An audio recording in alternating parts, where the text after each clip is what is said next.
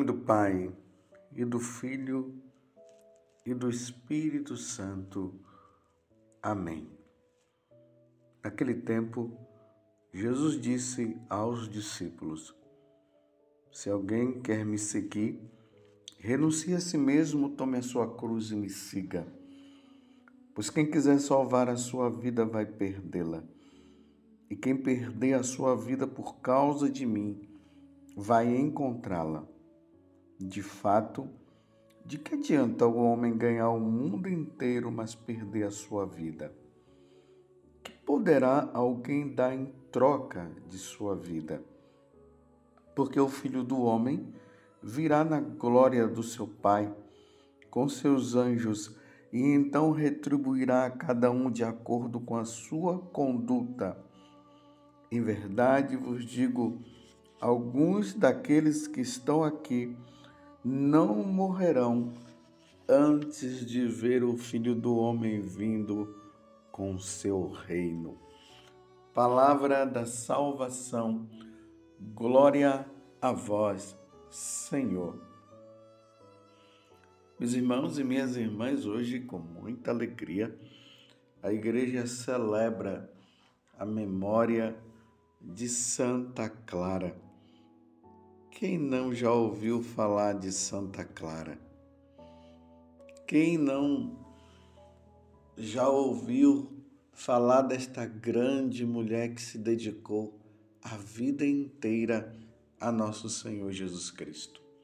Clara, ela nasceu em Assis, no ano de 1193, no seio de uma família da nobreza italiana muito rica, onde possuía de tudo. Imagina, possuía tudo. Humanamente não faltava nada. Mas Clara, vendo São Francisco de Assis, que também havia deixado tudo e vivia uma dedicação total de penitência, de amor a Deus, de entrega a Deus, de renúncia e de pregador do Evangelho, Clara se entusiasmou com a vida de São Francisco e queria viver este ideal. Mas os seus familiares não queriam que ela vivesse dessa forma. E aí acontece um fato interessante.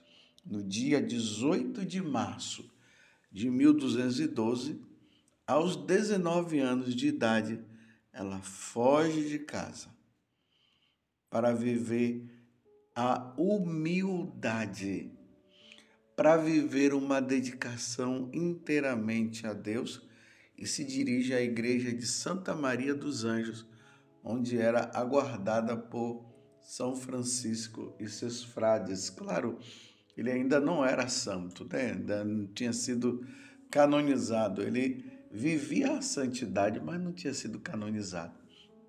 Então Francisco espera, e ali, num ato primeiro de consagração, ela cortou o cabelo e pediu que vestisse um modesto hábito de lã e pronunciasse os votos de pobreza, castidade e obediência. É interessante que a roupa que Santa Clara vestia era uma roupa de penitência, era tipo um silício. Era uma veste que a incomodava constantemente, e ela usava dessa forma para se penitenciar por si e pela igreja também. Com o passar do tempo, a mãe dela, que não queria que Clara vivesse esse tipo de vida, ela também entra neste grande ideal. Então, as irmãs de Clara, junto com a mãe, se tornam também pertencentes a essa obra, né? A essa ordem religiosa que surgiu com três nomes. Primeiro, Damianitas, depois passou a ser chamada de Damas Pobres, que foi Santa Clara que queria que fosse assim, e finalmente, com o decorrer do tempo, passou a se chamar de Clarissas. Repito mais uma vez, uma jovem que, vendo a vida de São Francisco, resolve deixar todas as suas riquezas para viver o ideal somente com Jesus, de entrega, dedicação, de conversão. As Clarissas, elas têm como ideal viver a pobreza e adorar Jesus eucarístico. Conta-se dois fatos na vida de Santa Clara. Quando ela começou a adoecer, ela foi definhando aos poucos. E aí, Clara, ela teve duas visões projetada na parede da sua pequena cela. Lá ela via Francisco e fazendo o funeral solene dela mesma. Ela conseguiu enxergar isso através da parede, sendo que anteriormente ela tivera também uma outra visão, numa noite de Natal, quando viu projetado o presépio. Nesse tempo ainda não existia o presépio que nós temos hoje, foi São Francisco que criou o presépio, como nós temos agora. Então ela viu projetado o presépio e pôde assistir o santo ofício que ela tanto queria, e ela não podia ir porque ela estava doente. Então ela pôde assistir o santo ofício que se desenvolvia na igreja de Santa Maria dos Anjos. Com o passar do tempo, Santa Clara acaba entregando a sua alma a Deus e pôde também entregar a alma a Deus, ou seja, morrer, ir ao encontro do Senhor antes de ver também as constituições e a obra do ideal dela ser reconhecido pela igreja. Ela é conhecida também como padroeira da televisão e dos profissionais. Peçamos então a Santa Clara no dia de hoje que nós tenhamos também essa vida dedicada e entregue inteiramente ao Senhor. Mas vamos ao Evangelho de hoje. Vocês viram que Jesus ele faz duas perguntas que são essenciais para nós que o seguimos, como Santa Clara o seguiu também. Ele diz assim: de que adianta o homem ganhar o mundo inteiro, mas perder a sua vida? Essa vida aqui significa a alma.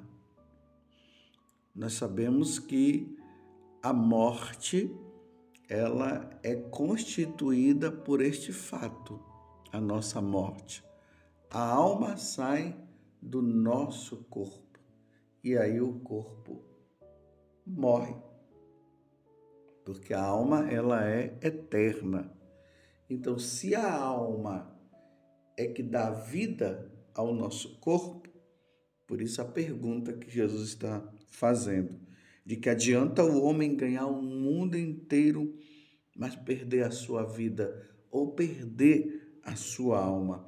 Que poderá alguém dar em troca de sua alma? Você está entendendo o que Jesus está dizendo?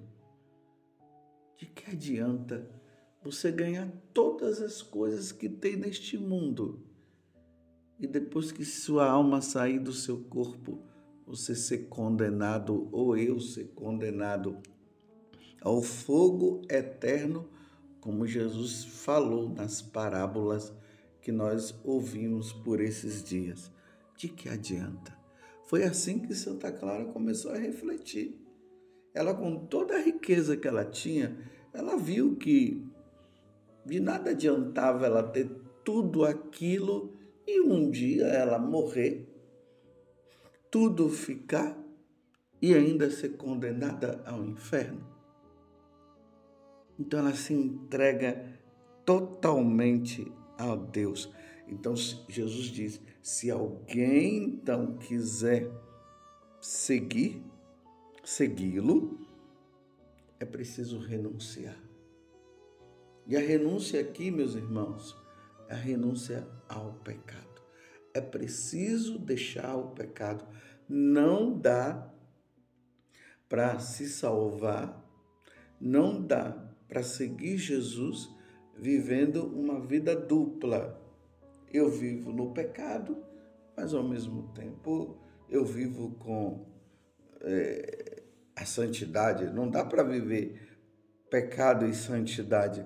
Não dá para se viver com o diabo e com Jesus. São Tiago, ele deixa isso bem claro lá na sua carta quando ele escreve. Ou nós somos de Deus, ou nós somos do diabo. Ou nós vivemos na graça, ou nós vivemos na desgraça. Ou nós nos preparamos para o céu, ou nos preparamos para viver nesse mundo. Não dá para as duas coisas viverem juntas. Eu quero repetir isso. Se você quer se salvar, se você quer viver em Deus, se um dia você quer ir para o céu, não dá para você viver a vida, essa vida dúbia, essa vida dupla, pecado e graça. Não dá. Ou renuncia-se ao pecado para viver na graça de Deus, ou vai renunciar à graça de Deus para viver no pecado. E aí vem as consequências, e isso precisa ficar bem claro também. Quem viver numa vida de pecado, quem viver numa vida de pecado mortal e não se arrepender, ao morrer será condenado ao inferno.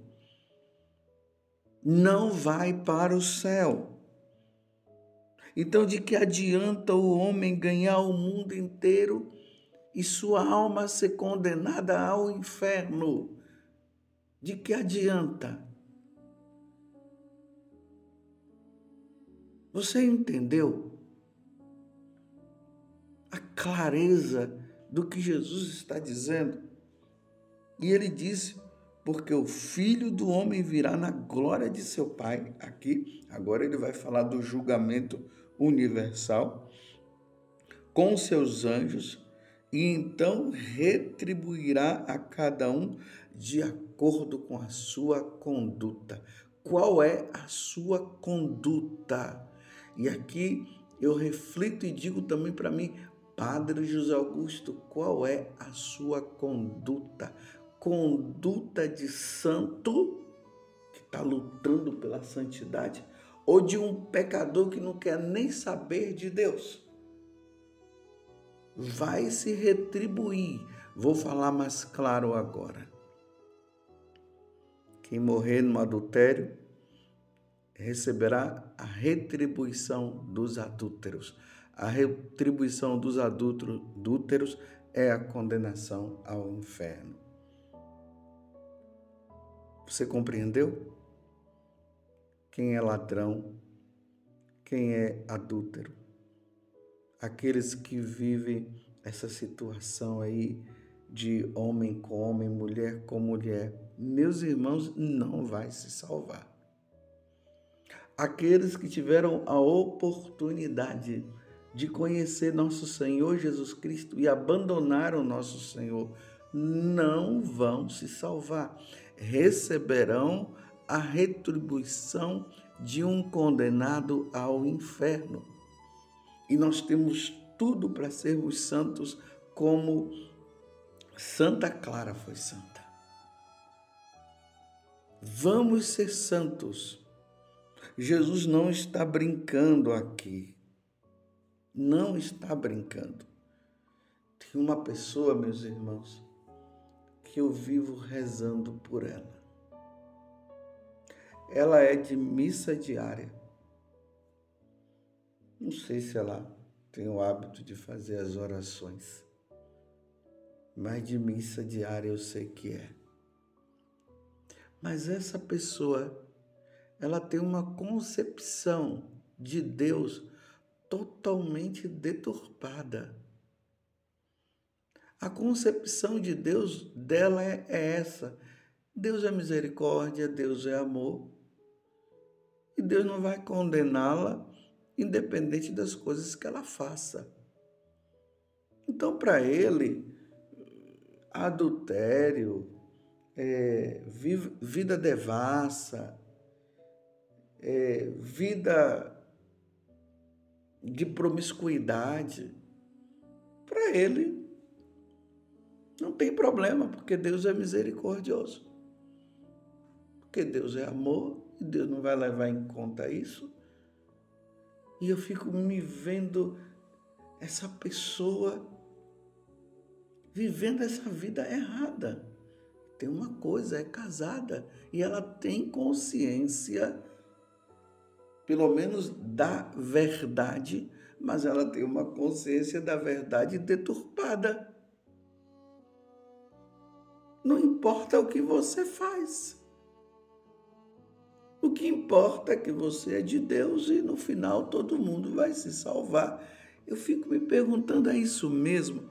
Diante do que Jesus está dizendo no Evangelho de hoje, é assim mesmo que nós devemos viver? Santa Clara teve que largar tudo para viver uma vida santa. São Francisco de Assis teve que renunciar tudo para viver essa vida de santidade. Por isso que eles foram canonizados e colocados agora nos altares das igrejas, para mostrar, eis o ideal, eis como deve-se viver a santidade.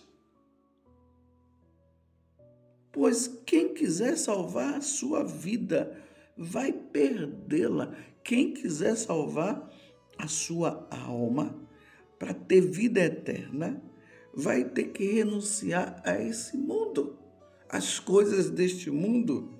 E quem perder a sua vida por causa de mim vai encontrá-la. E aí nós vemos na história da igreja as pessoas que renunciaram, as pessoas que não tiveram em conta a vida neste mundo, os mártires, os confessores, que procuraram seguir nosso Senhor nesta vida santa e hoje estão no céu. Mas essa concepção hoje de que basta levantar o braço para Jesus, fazer algumas orações e a missa ali, mas não há mudança de vida. A vida continua a mesma. Se colocar um pagão, um ateu que não quer saber de Deus mesmo e que vive uma vida totalmente mundana, voltada para o materialismo, que não acredita no ideal da eternidade, que não acredita no céu, que não acredita que há uma condenação para aqueles que não quiseram viver a santidade em Deus. Se coloca um católico diante deles, vai se ver que não há muita diferença, não. Não há diferença.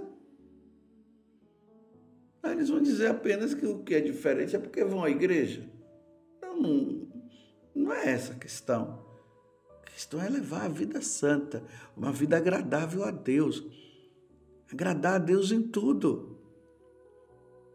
Porque se levarmos uma vida de condenado, se levarmos uma vida fora de Deus, é Jesus que está dizendo: o Filho do Homem virá na glória do seu Pai com os seus anjos, e então retribuirá a cada um de acordo com a sua conduta.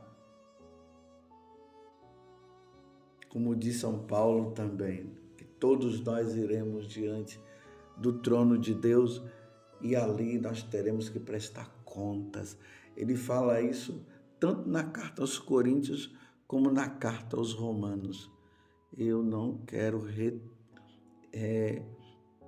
chegar diante de Deus e a minha conduta seja uma conduta de condenado. Como eu sei que também você que está me ouvindo, você não quer receber a retribuição de um condenado. Então não vamos brincar, né, meus irmãos? Vamos ser santos, sede perfeitos, como o vosso Pai do céu é perfeito. Sede santos, como o vosso Pai do céu é santo. Vamos viver a santidade. Não vivamos, meus irmãos, uma vida dupla.